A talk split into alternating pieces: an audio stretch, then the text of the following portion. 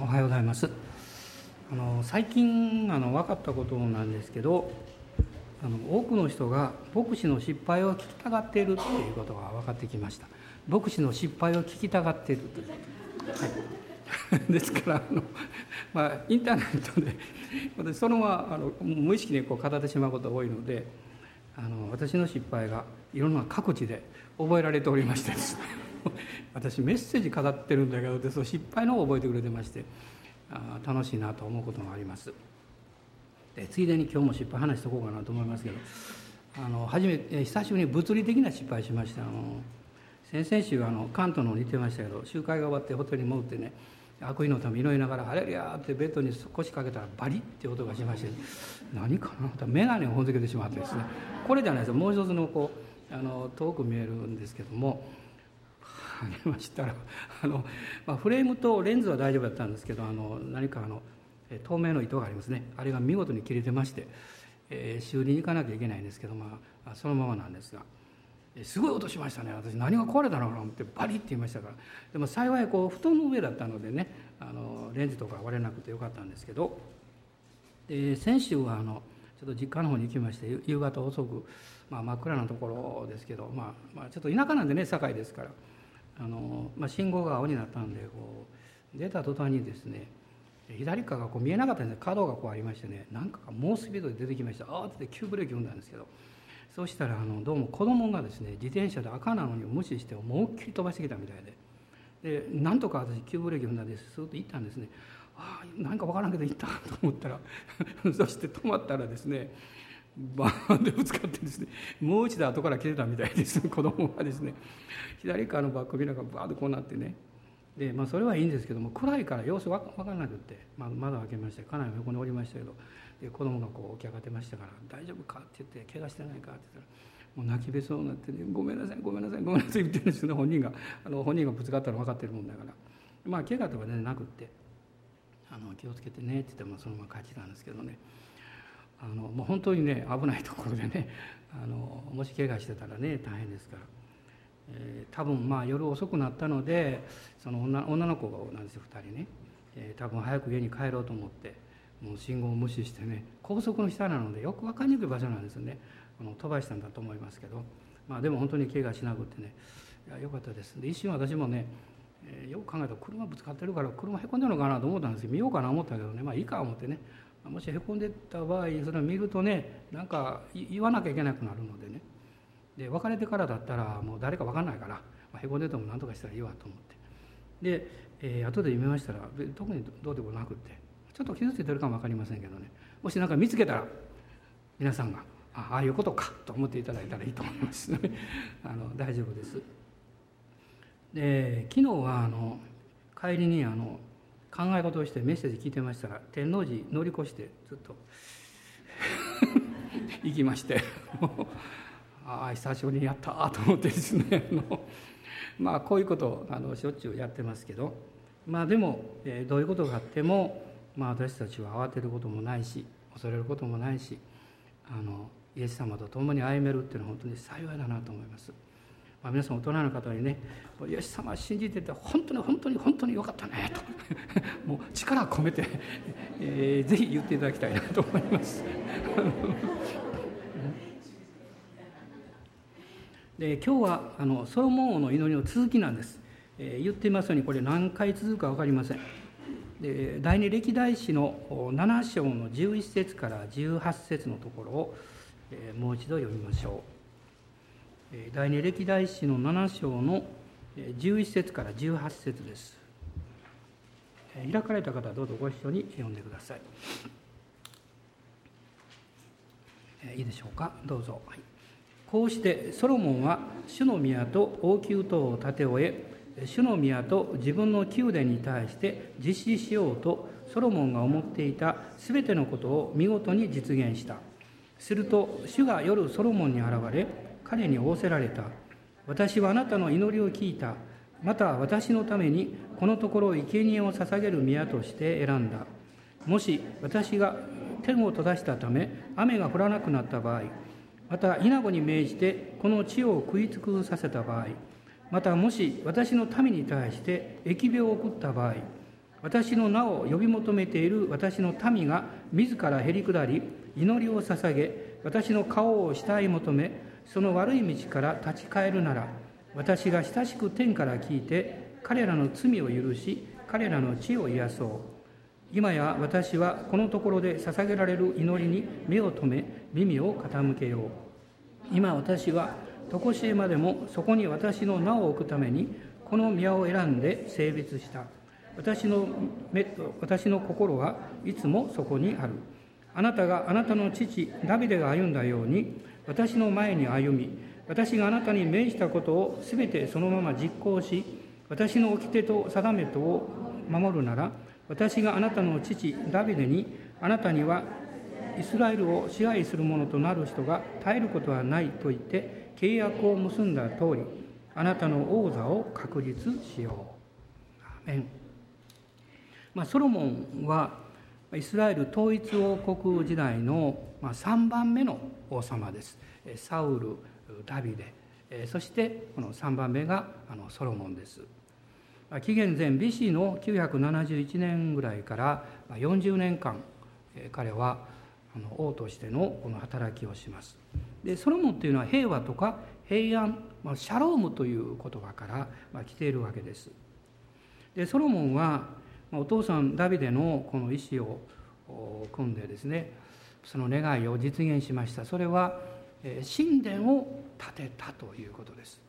まあ、7年をかけましてこの幕屋のもともとはモーセの幕屋と言われるものがありましたけどその幕屋のちょうど4倍の大きさです。この4倍の大きさのこの神殿を建て上げるわけです。11節を見るとこうしてソロモンは主の宮と王宮等を建て終え主の宮と自分の宮殿に対して実施しようとソロモンが思っていた全てのことを見事に実現した、まあ、この御言葉にはですね何か表現尽くしきれないものを何とか表現しようとしているような感じがします。それは神様がソロモンに与えられたその願いというもの。それを単に実現しただけではなくってですね見事に実現した。こういうふうに書かれています。神様があなたにくださった願いであれば神があなたにくださった導きであれば必ず実現します。必ず実現します。しかしそこには通らなければいけないプロセスがあると思います。まず夜を通らなきゃいけない。この12節の中に主が夜ソロモンに現れたと書かれています。なぜ夜なのか。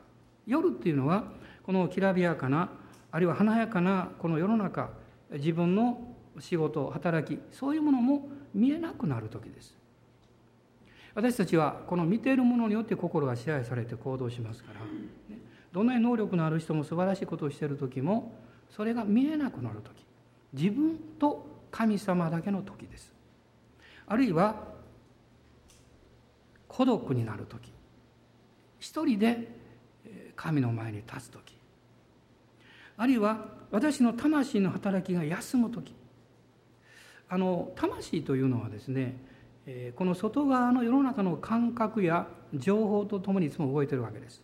ね、見たり聞いたり感じたりそれによって魂が応答します。ね、私の理解とか感覚とかそういうものが動くわけです。でもその周りがこう見えなくなると魂も休みますね。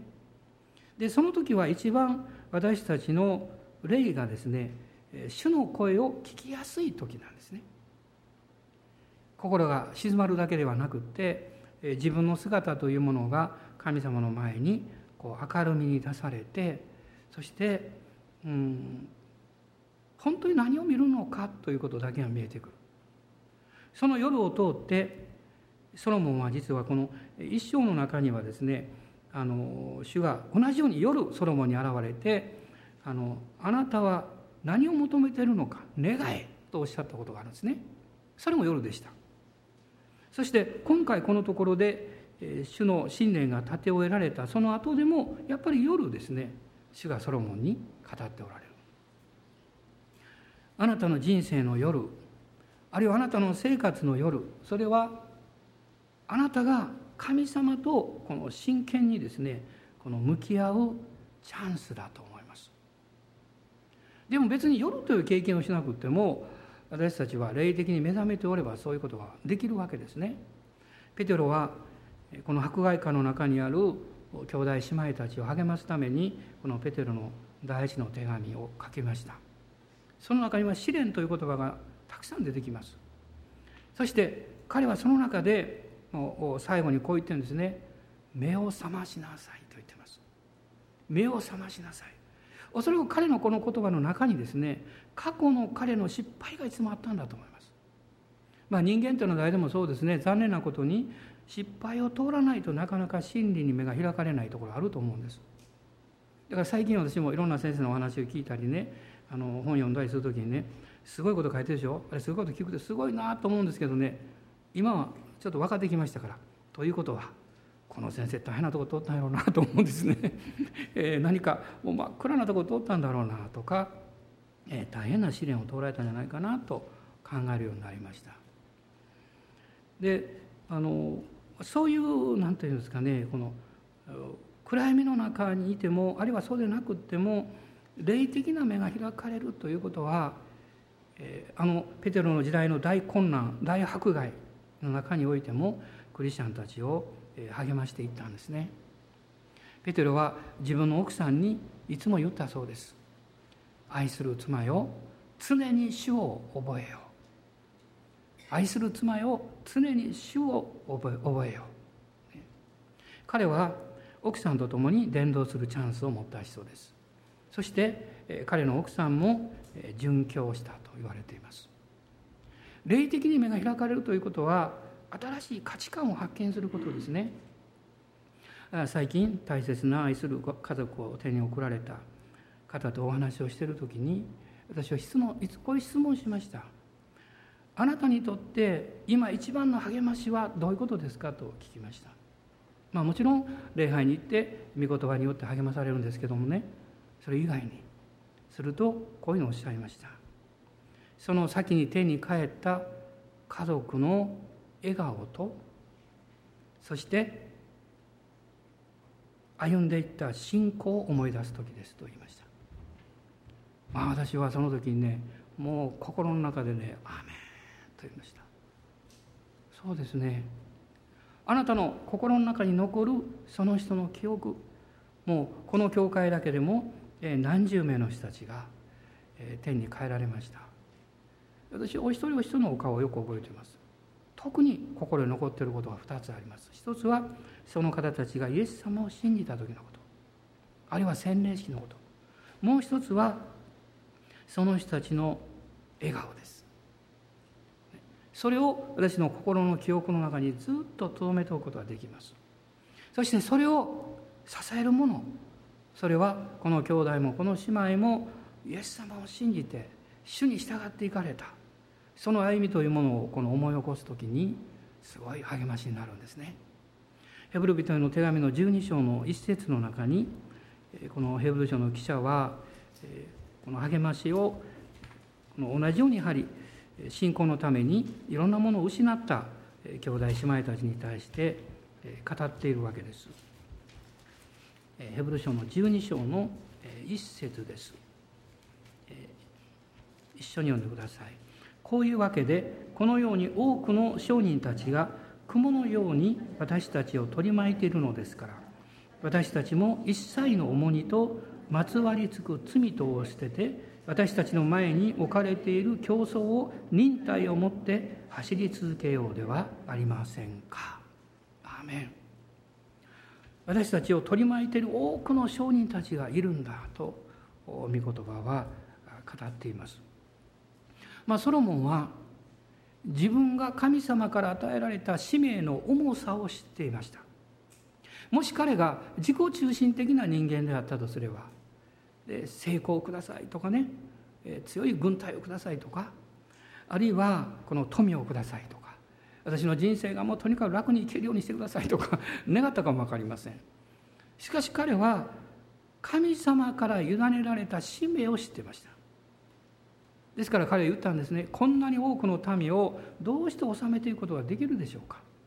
どうぞ神様私に知恵と判断できる知識をくださいと言いました。そのことを神様は非常に喜ばれて彼を祝福なさったんですね。そして結果的にはこの強い力あるいは富あらゆるものを神様はこのソロモンにお与えになったわけです。あなたの人生に夜が来る時あなたの人生に試練が来る時それはチャンスです。試練はあなたがあなたに対して主を見上げるチャンスを与えてくれます。試練はあなたの目を神様の方に向けさせてくれるくれるですね助け人であるというふうに言ってもいいと思うんですね。ソロモンに対して神様はもう一度こう夜現れた、まあ、これが今日読んだ箇所なんですけれども、まあ、そこに戻りますが、まあ、その後で神様はこの警告をこの与えられるわけです。あなたが私から目を離すならばこういうことが起こってくるよということをおっしゃいました。まあ、何度もこのことを申し上げていますけども雨が降らなくなる、ね、その天の祝福を失う時に私たちクリスチャンは神様に対する賛美ができなくなります。もしあなたの生活に神への賛美がなくなった時は注意してください。霊的祝福をあなたが受け損なっているからです。そして稲子が地を荒らすと書いてます。つまり生活です。生活に問題が起こってくることは構わないんです。でもその問題の中であなたが神様に感謝することができれば主が全ての恵みをくださっているんだということを信じて感謝できれば問題ありません。でも稲子が産物だけではなくってあなたの心も霊的生活も食い尽くしてくると感謝することができなくなります。感謝する心があって初めて人は優しくなれるんじゃないでしょうか、ね、いろんなことを言われたり、えー、あるいは思いがけないことが起こった時に怒るのではなくて私たちはそれを受け止めていく力と恵みというものを神様からきっといただけると思います。でも感謝の心がなければ私たちはイライラしたり慌てたりですね。あるいは時には怒ったりしなきゃいけないと思うんです。また疫病がやってくる。まあこれは人間関係の問題だというふうに言いましたけれどもそうしますと感謝ができないだけじゃなくて人間関係が悪くなってしまう。いわゆる信頼関係を損なってしまう。この全ては実はこの出発点は神様とあなたの関係にあります。神様があなたに霊的祝福を注いでくださりあなたがそれを受け止めていく時にあなたは賛美と感謝と、えそして良い信頼関係を築いていくことができるようになる。あのパウロとシラスが、まあ、牢屋の中で祈りながら神に賛美を捧げたって書かれてるんですけどまあまあすごいなと思うんですね。まあ、牢屋の中にその当時の牢屋ですからねもう大変なもうジメジメしてですね真っ暗でねもう気分が悪くなるそういう場所でしょ。まあ、しかも、まあ、背中がもうね鞭打たれて血だらけになってたでしょう。おまけに、えー、手と足を足かけ足かせ手かせですねはめられて重いものですよあんなものはね。その中で彼らにとって一番大事なことは何だったんでしょうか？その一点を失うと全てが狂ってしまうんです。それは何かっていうと今ここに私たちがどういう状況であれここにいるということは神の大きな御心の中に置かれているんだという信仰の確信です。人は困難や苦しみの中にあったから潰れるわけではありません。クリスチャンもそうです。戦いがあったり悩みがあるから信仰を失うという人はいないんです。でも果たしてそれが神様の導きもこの大きな導きの中で自分がそこにいるんだろうかということが分からなくなってくると、ね、主の導きを求めてやってきたそして一時的に成功したと思ったのに突然であの良いことをした結果捉えられて牢屋に入れられたわけですから。これは神の御心なんだろうか、ね、その点において確認する道はたった一つです。そして聖書それはっきり言ってます。神に祈ったと書いてます。神に祈った。祈りつつ賛美をしたと書いてるでしょ。祈るということは神様とあなたの関係をもう一度明確にすることですよ。自分の位置づけを明確にすることですよ。あの時々思い出すんですけどね。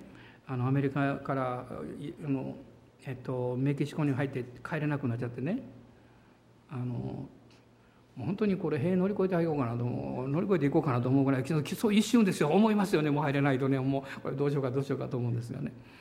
まあ、最終的にはもう本当に神様の憐れみと不思議な奇跡が起こってねあの臨時パスポートをもらって私入れたんですけどでもその時ね心が一番揺らぐのはですねどんな場合でもそうですねどうしてこんな状況になったのかなってこの状況にいること自身を、えー、主の御心の中におると信じる信仰がないということなんですね。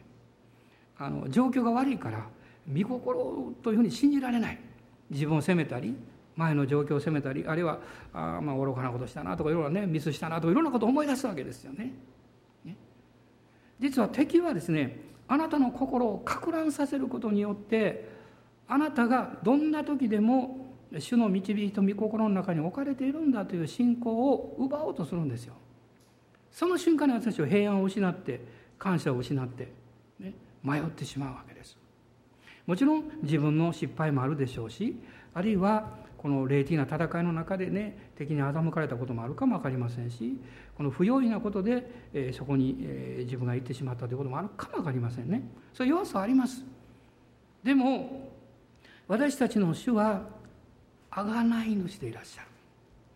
そういう弱い失敗の多い私たちをイエス様の十字架によって許してくださった方ですよ。私たちを導いてくださってる方ですよ。あなたの失敗あなたの弱さによって神様の側のあなたに対する愛や信頼が変わるほど神様は弱いんでしょうか。そんなことはないです。私たちの不十分さや不従順があったとしても神のあなたに対する信頼は損なわれることはないんですよ。信仰というのは私たちがどれだけ神を信頼するかではないんですよ。多くのクリスチャンはそれで失敗するんです。どれだけ自分が信じられるかと思って頑張って失敗するんです。信仰はそうじゃありません。信仰は私が神様をどれだけ信頼できるかではなくて神様が私をどれだけ愛し信頼してくださっているかということを知ることなんです私の方が失敗しても神の信頼は変わらないんです。まあ当たり前のことですけど神様の側の信仰ってすごいですよね。もう聖書の中にはそういうことが何度も出てくるんですよね。例えば一つの例を開いてみましょうか。創世記を見てください。創世記の17章です。17章。まあここはあの割礼の章と言われてますが神様との契約アブラハムが契約を結んで、まあ、割礼の制定がなされるんですね。まあ、その後イサクの約束があって、まあ、アブラハムもこう笑うわけですけどね。でその後この17章の21節です。と22節です。一緒にどうぞ。しかし私は来年の今頃サラがあなたに産むイサクと私の契約を立てる。神はアブラハムと語り終えられると彼から離れて登られた。どこがすごいかというとまだイサクを産むであろうアブラハムとサラ自身がそのことが信じきれていないのにですね神様の方が先に来年の今頃サラがあなたに産むイサクと私は契約を立てるって言ったんですよ。でまだ本人たちが信じられてないのにあなたたちからイサク出るんだってそのイサクと私は契約をするって神様おっしゃる。そしてそのようにおっしゃるとさっさと主の使いが離れていったと書いてあるんです私だったら信じますか？大丈夫かな？って言って確認して確認してですねそれから行くと思いますが神様無責任ですねさっさと行っちゃったんですよ。なぜなんですか？神の側のアブラハムとイサクに対する信仰の方がはるかに強いからなんですよ。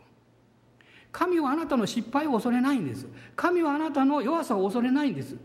神はあなたが何度でもやり直すことができる恵みを供給することができるともう自信満々なんです。感謝ですねこれは、まあ、先日ある伝道者の方が私におっしゃいました。今日はねすごく励まされましたっておっしゃったんですね。ある集会の後でね。どうしたんですかって言ったら先生言ったでしょクリスチャンは倒れてもいいんですねって。私は今までねもう特に主に仕えてるからねもう倒れてはいけないと思って一生懸命やってきた、ね、でも倒れてもいいよって言われたらなんか急にこう力が抜けた感じでですね。もうなんかホッとしましたって言って。そうですよって言ったんですあなたは倒れるなんていうか倒れることを許さないから支えられることはわからないんです倒れた人が初めて下には永遠の身腕があるということを経験するんですよ。ね、倒れまいと一生懸命頑張ってるともう力がいって力がいってねそれだけで疲れてしまうんですよ。約束されてますね聖書の中に。たとえあなたが倒れても真っ逆さまには倒れはしないと書かれてますよ。私が弱くても神の強さは私たちの弱さよりも強いということです。神の偉大さはこのよちよち歩きのこの信仰のない弱い私たちを十分に支えてご自分の使命と目的を実現するために用いてくださるということです皆さん信じましょうどうぞ大人の方でおっしゃってください神様はあなたに対してすごい信仰を持ってますねって変な言い方ですね。神様があなたに信仰を持ってるって。だから今まであなたも来れたんですね。みたいなそれを言わんでもいいですよ。それ言わなくていいですけども、まあ、確かにそうなんですね。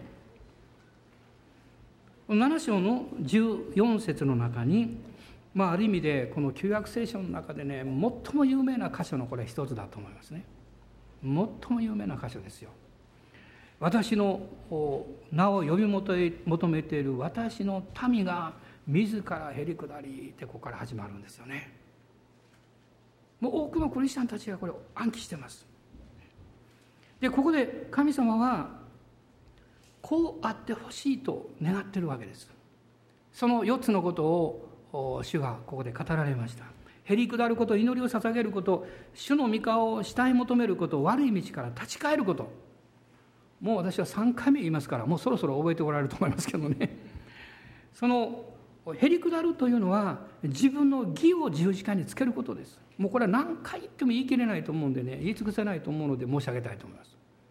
自分の義自分の正しさそれを十字架につけることです。これがへり下ることです。そして祈りを捧げるというのは神様の御心に従えるように求めるということです。私たちはなんと多くの時間を自分の失敗や、えー、自分を反省することに使いすぎるんでしょうか。それは大事なことです。ここは悪かったとか失敗したとかね。でもそういう時間をできるだけ短くしてどれだけたくさん神様が良いお方でありそして神様が私のこの生活も守ってくださってるんだということを感謝することのために使ったらどうでしょうか。まあ通常はあの井戸端会議って昔ありましたね。今頃井戸端会議という言葉は通用しません。井戸端がないですから。で私の子供の頃ありましたよ井戸端が。あのあのこうポンプでねこう水を汲むところがあってね。そこに奥さんたちが集まってですね水を汲んであるいは近くで洗濯をしたりするんですね。みんなワイワイガイがそこを通るのがね嫌で嫌でね。大体道がありますから若い男の子って嫌でそんなとこ通るの。ね。早くいなくならないかなとか思いながらです。でも不思議ですね。婦人の方がこうある立った姿勢で話をすると1時間後もそのままの姿勢で話してる。座ったらいいのなと思うんですけどね。なんかねこう話してるんですね。あれあれも不思議なんですけどね。その なんていうかね。まあこう通るとこう聞こえてきますね。いろんなことがね。大概内容はですね、まあ、誰かの噂であったり、まあ、時にはちょっと悪口であったり。ね、その聞いてホッとするような子供心に聞いてもそのああよかったなって思うような話題が少ないんですね。なんとなくそうかああいう悪いところがあったのかあいつはとかですね。こんな情報今日もらったぞみたいなですね。なんかそういう皆さんがお友達とか、まあ、会社の同僚とかねいろんな知り合いの方の持ってる情報はその人にとって良い情報の方が多いんでしょうか悪い情報の方が多いんでしょうか？世の中は悪い情報を多く持つとその人に対して力を持つように錯覚してますよ。でも私はそれ嘘だと思います。本当にその人を変えるというかその人と一緒にやっていくためにはその人の良い情報をたくさん持たなきゃいけないですよ。その人の良いことを理解してあげないといけないですよ、ね、私はあなたの失敗も知ってるけどね、まあ、それはいいって。でもあなたはこんないいとこあるじゃないですかあなたはこういうことできるじゃないですか私はあなたを信頼したいんですと。そういうふうに私たちが一緒に接していくとクリスチャンであろうがノンクリスチャンであろうが、まあ、100人とも100人とは言えませんけれどもほとんどの人は良い友になれると思いますよ。意見が違うことが敵ではありませんから意見が違っても考え方が多少違ってもお互いが尊敬できれば友になりますよ。今この社会において必要なのはそのことでしょうけどでもそれを培っていく場所は私は御言葉の前に座る人々そして礼拝だと思います。私は神様の前に出て一人一人の大切さ尊さということを教えられていきます。尊敬することを学んでいきます。もしあなたが尊敬することを失ったらそれを見失ったらあなたはどんどんどんどん悪い状況にエスカレートしていることになります。あのサウルがですねある時愚かな決定をしました。ペリシテとの戦いの中でね戦いが終わって勝利をするまでね蜂蜜とかそういうものを食べちゃいけいけないと言ったでしょ？で息子のヨナタン知らないでね力が弱くなった時にちょっと蜂蜜を見つけて食べて力を得て敵に勝つわけです。戦争に勝ちますね。でもサウルはそういうことをした者を殺すって言ったんですね。だから自分の息子さえも殺そうとしたんですよ。彼を助けたのは民なんですよ。サウル王様とんでもないってね。このあなたの息子ヨシュごめんなさいヨナタンがヨナタンがこの今日の勝利を導いてくれたんですよって。皆さんここで私たち教えられることはどういうことでしょうか？私たちが神様の恵みを見て歩かないと人間はどんどんどんどんこうルールを作っていって人を縛ってそのルールによって裁くことによって自分の義を主張しようとします。結果そこから生まれるものはね良いものじゃないんですよ。人を生かすことはできないんですよ。どうしてサウルはあの時に「ああ息子は悪かった。私は愚かな王であり愚かな父親であった」こんなルールを作ってしまってかえって、えー、もう一つ間違えばねあの勝利を敗北にしてしまうところだった。言えなかったんですよ。彼はサウルはその心の中にへりくだる思いを持てなかった。皆さん注意してください。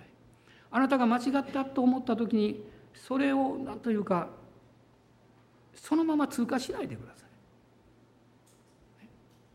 神の前に時には人に対してごめんなさいという必要があります。あるいは私がこのことを伝えてなかったら許してくださいという必要があります。もう忘れたからいいだろうってそういうふうにしないでください。なぜかっていうと霊的な領域においてそれらはいつまでも残っていてもう悪いことに敵はそれを利用するんですよ敵に足場を作ってはいけないんですよ敵はその足場を用いてあなたのこの夫婦の関係親子の関係兄弟姉妹の関係の中に亀裂を持ってこようとするんですよ。へりくだりは私たちを誠実にさせます。へりくだりはその相手を尊敬することを教えます。へりくだることは自分の義を十字架につけて神様の御心を第一にするがゆえに愛するということを信じるということを私たちに教えてくれると思います。私の民が自らへりくだり祈りを捧げとこの主はおっしゃいましたそして私の顔を慕い求めるそれは神様の臨在を歩むことです神様の臨在の中それはまさに恵みの中ですけども離れ歩んでいく。そして悪い道から立ち返るとおっしゃいました。それは神様の祝福を妨げるあらゆるものから離れるということです。あなたの人生を祝福しようとするそのそこから妨げるもの。それがいろいろこう実は私の中にやってくるんですね生活の中に。そこから離れることです。そうするならば神様はこう書いてますね。天から聞いて罪を許しその地を癒す。地というのは生活の場です。心の場であり家庭生活の場であり私たちのこの人間関係のそういう領域だと思います。信玄の16章の3節を開いていただけますか。信玄の16章の3節。そして9節も一緒に読みたいと思います。16章の3節です。どうぞ。あなたのしようとすることを主に委ねよう。そうすればあなたの計画は揺るがない。9節。人は心に自分の道を思い巡らす。しかしその人の歩みを確かなものにするのは主である。アメでしょうか？神様がね導いてくださるんですね。そして面白いことにこの神が作られたこの世界にある法則っていうのはねこれある意味で真理なんですね。その法則の原則っていうのは人間がこう歪めても戻るんですよね。面白いもんですね。許すっていうのは解放することなんですね。相手を自由にしてあげることなんですね。その時にその人も正しい場所に少しずつ戻ってこようとするんですね。戻ってこようとする。あのダビデを呪ったシムイがダビデが王様の王位を取り戻した時に真っ先に駆けつけて「あ王様は私のあなたにした悪いことをあの忘れてください」ってね私許してくださいってまあ本当に厚かましいですね。本当厚かましいですよあの人。おそらくこの皆さんの中で彼のようにできる人はいないじゃないですか。私は絶対できません。プライドで死にます。あんな厚かましくない。でもね渋いの素晴らしさはね、まあ、素晴らしさっていうかねその、まあ、厚かましさと言ったらいいと思うんですよ。その根底にあるのは彼のある意味でダビデを知って知ったということなんですよ。ダビデという王はこういう王なんだということを知ったということです。どういうふうに知ったんですか？彼が呪い石を投げても彼に対してひどいことをこうなんていうかねやり返しをしたり何もしなかったんですね。彼にとって不思議で仕方なかったと思う。なぜなんだろうって。ダビデはその時こう言っています。主が私の心をご覧になりと言ってます。主が知っておられることを信じることができその神の前に自分を出すことができるんであれば何の弁解の必要があるんだろうか。どうして私が彼に復讐をする必要があるんだろうか。そして彼は大いなる信仰を働かせます。このことを神が、ね、用いてくださって駅に変えてくださる。そして私に幸せを報いてくださるであろうと言いました。その両親心の両親が神の前に平安を持てる人は幸いだと思いますよ。幸いです。実はそのところに油注ぎが来るんですね。私は神様の前にへり下った時に油注ぎが来てそして同時に御言葉がやってきます。御言葉があなたの力になります。そして御言葉があなたの道を示してくれます。示してくれます。その立場に私たちが立つ立って従うことが実は悔い改めなんですよ。悔い改めっていうのは感情的に情緒的に懺悔することそれはほんの一部分に過ぎない。悔い改めのある部分なんです。中心点ではないんです。悔い改めの中心点は神の権威のもとに神の御言葉のもとにへり下ることなんです。自分の義を十字架につけて神様の御心に従うという決意をして方向転換することなんです。これは悔い改めです、まあ、前回まあ、一つのことだけお話したんですね。今日は前回と同じところで終わりそうなんですけど。その人生のこの方向転換。そして法と息子のお話をしたと思います。神様との関係を優先するということ。まあ彼のこの法と息子のお話の中では父父のところに帰ってくる息子の話があるわけですね。私にはもう子と呼ばれる資格はありませんと言いました。しかし彼はそのをへり下って悔い改めている姿勢の中で一番大事なことをちゃんと発見してるんです。それまでは彼にとって成功すること富を築き上げること自分の力で何か人生の成功者になることが彼にとって一番大事なことだったんです。でもそれが崩されてしまった。そして彼ははっと気がついたんです。一番大事なことは私が父の息子であるということだということ。このお父さんとの関係なんですね。そしてお父さんはそれに気づいてほしかった。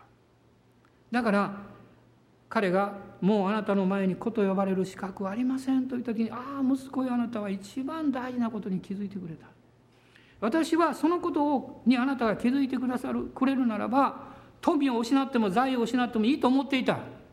だからあなたにそれをあげたんだとまさにそういうことですよ世の成功をとって本当の信頼関係を失うのかあるいは外側の手に入れるものを失ったとしても一番大事な信頼関係愛することを得ることができるのかどちらなんでしょう私たちは選ばなきゃいけないですよ。ねまあ、ある哲学者が言った言葉がありますね。私たちが選択しなければ私たちは選択されるだろうって。私たちがどうあるべきかを選ばなかったら世があなたを選んでしまう。私たちが御言葉に従うという選び方をしなければ世の中はあなたを掴んであなたを引っ張り出してしまう。あのデマスのように。デマスは世を愛して去っていった。逆にはそうこういうことです。世につかまれて引っ張られていった。ということです。この法と息子のこの幸いな人生、まあ、後半ですね。彼はその後はですねこの息子としての生活だけではなくって本当に謙虚に生きたと思います。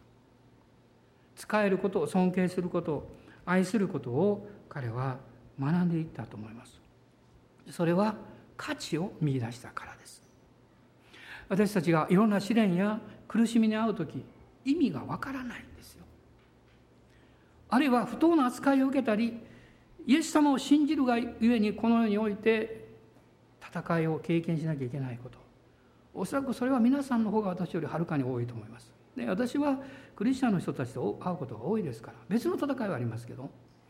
でも直接この世の中に出ていらっしゃる皆さんにとってですね本当に信仰の戦いは激しいと思います。あるいは自分のこの個人生活において愛するものがを失わなきゃいけないような経験本当は失ってはいないんですけどね。神様のところお返ししてるんだけど。でも経験としてはそういう経験ですね。なぜなんだろう？どうしてなんだろう？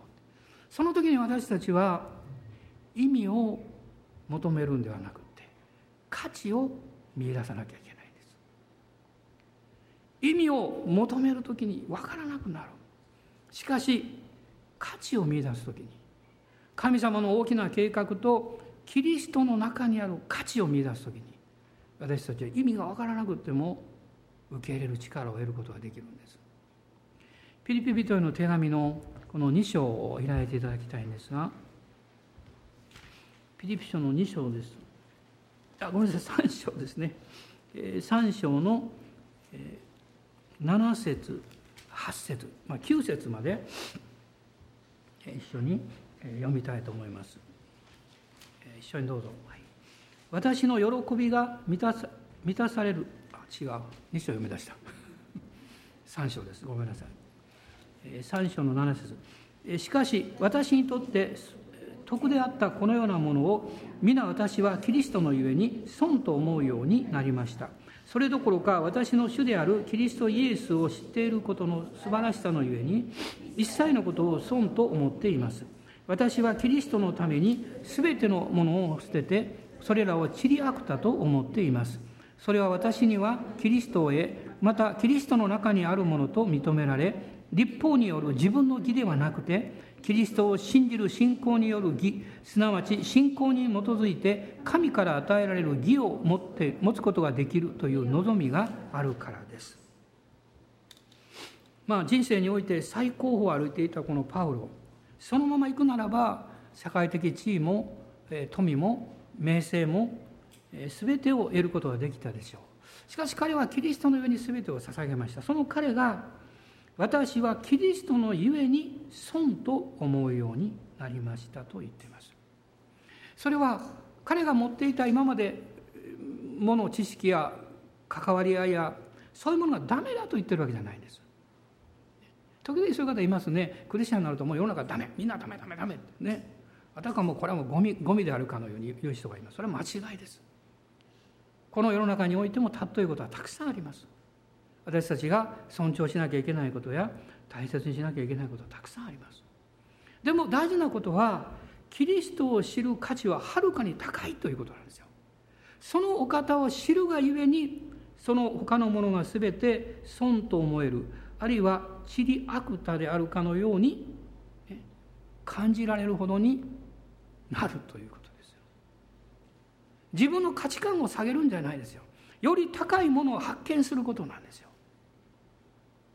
あの私時々不思議に思うんですね。私苦手なことの一つに山登りがあるんです。ね。あのまあ子供の頃は結構しょっちゅう今後では登っとったんですけどね。体重の重さと比例してだんだん高いところ登るのがしんどくなってきたという事実がありますねそれはね。でもその山の好きな方はねあの高いところ登るとね次にもっと高いところ挑戦するんですね。不思議ですね。あの高いところ登ったから次は低いところを探そうっていう人あんまりいないんですよね。もうなんかこう高いところを登っていくんですね。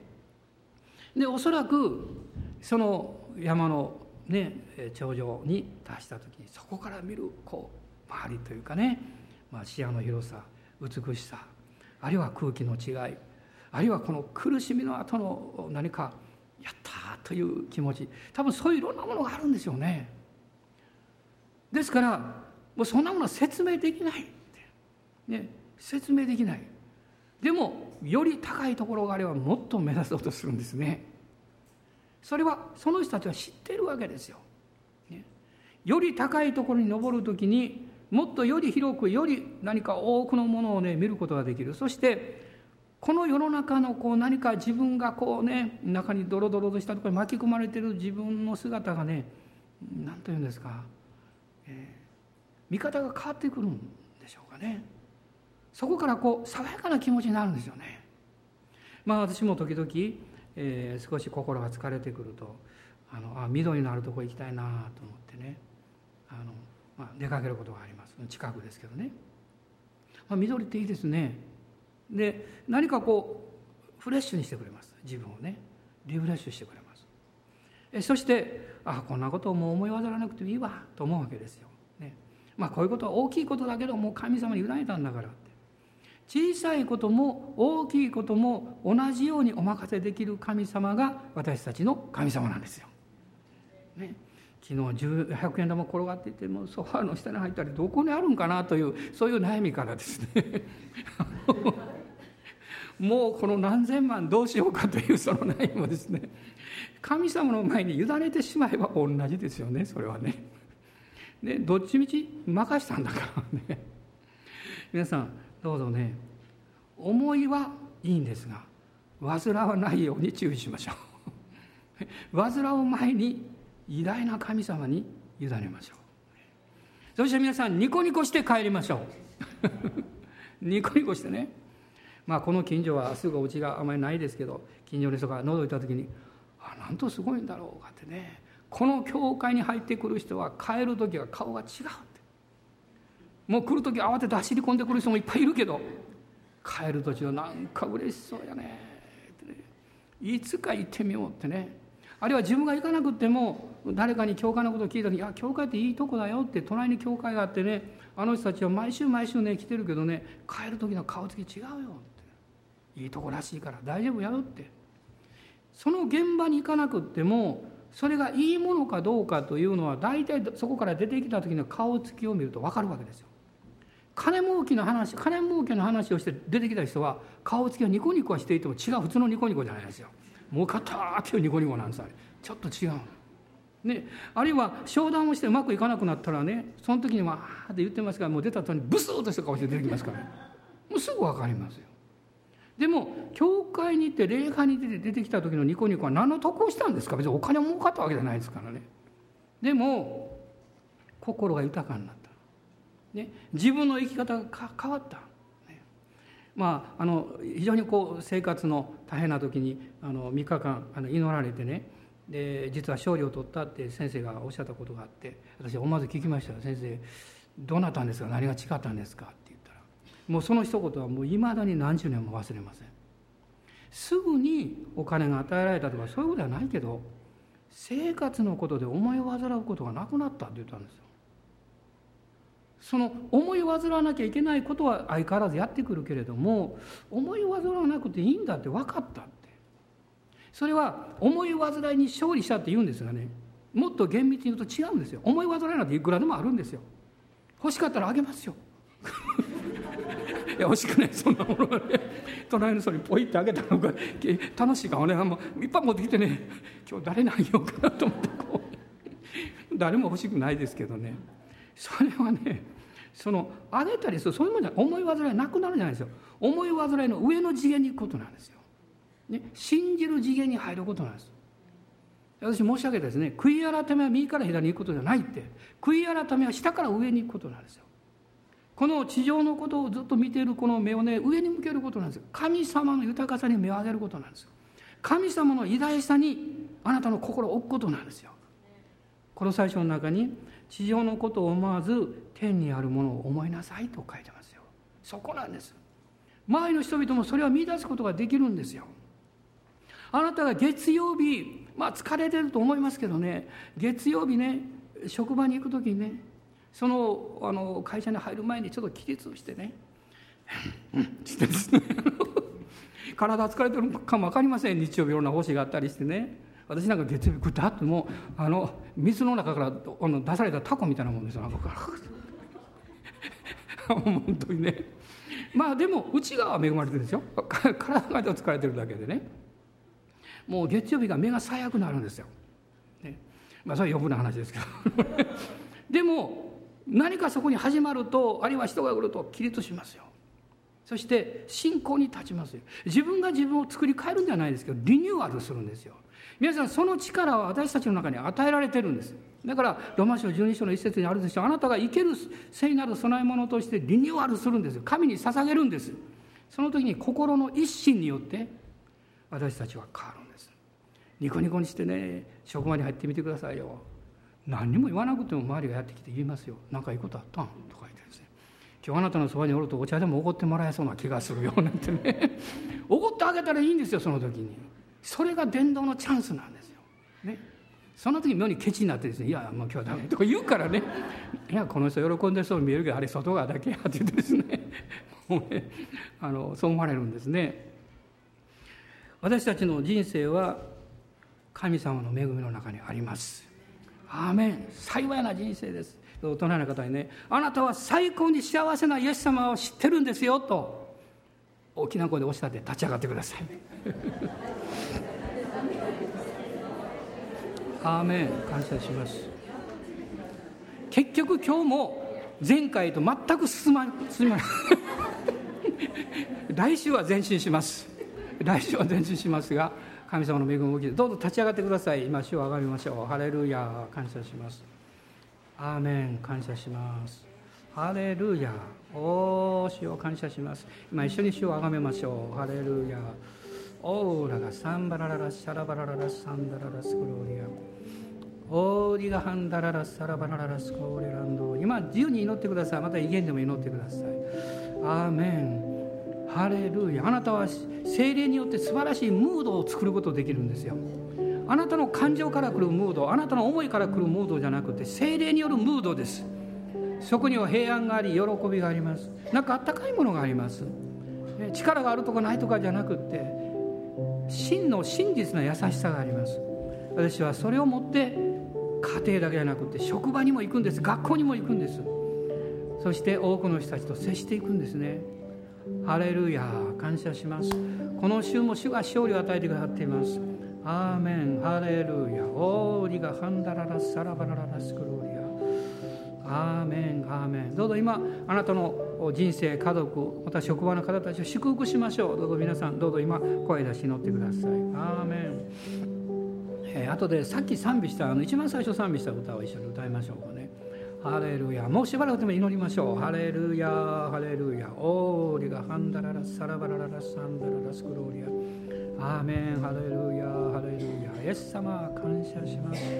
感謝します。アーメンアレルヤおーアレルヤ主よアーメンアーメンアレルヤおーアレルヤー主よアレルヤーオリベアンダララスカラバラララスローリアメンアメンアメンアレルヤアーメンイエス様感謝します。ハレルヤハレルヤあ西尾姉妹どうぞお祈りください。今総額の中で祈ってください。アーメン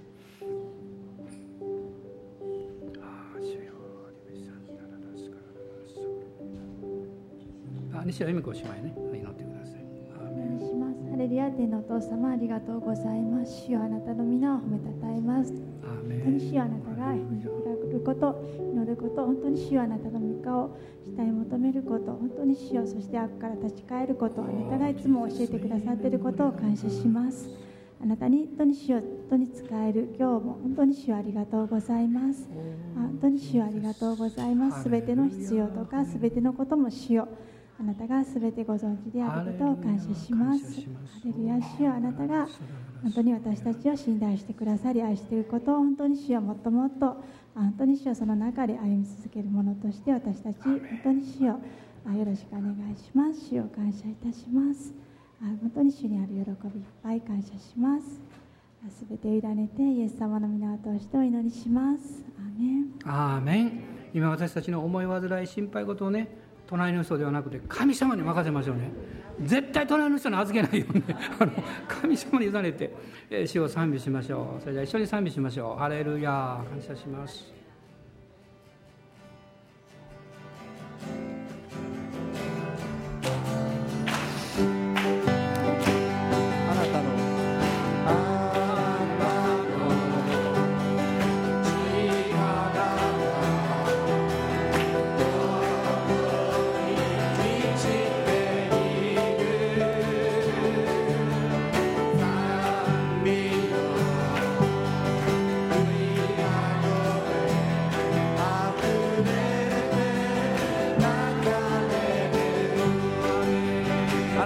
光が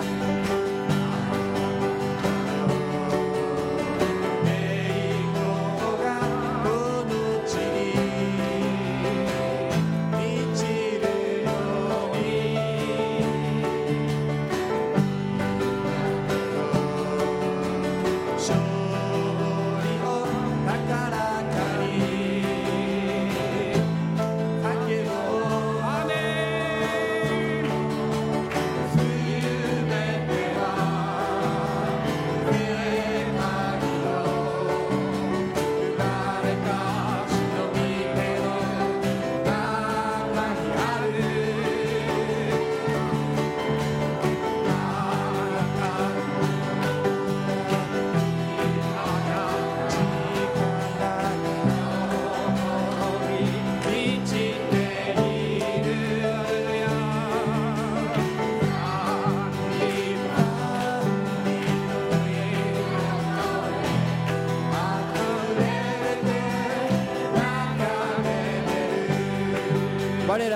主の皆。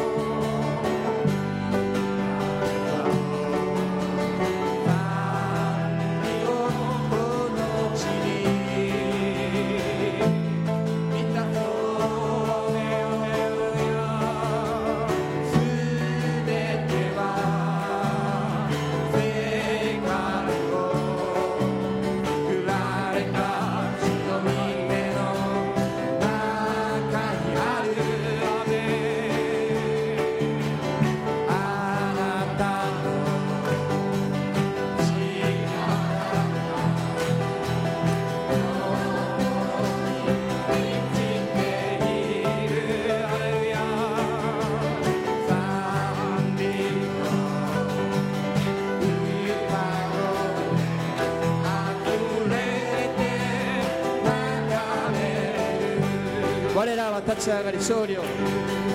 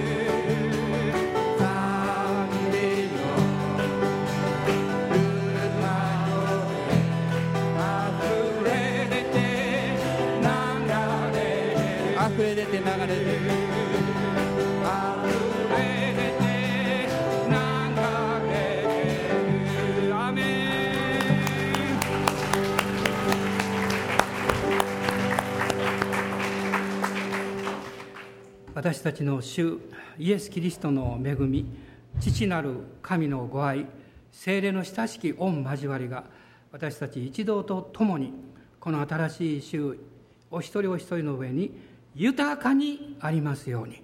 アーメン。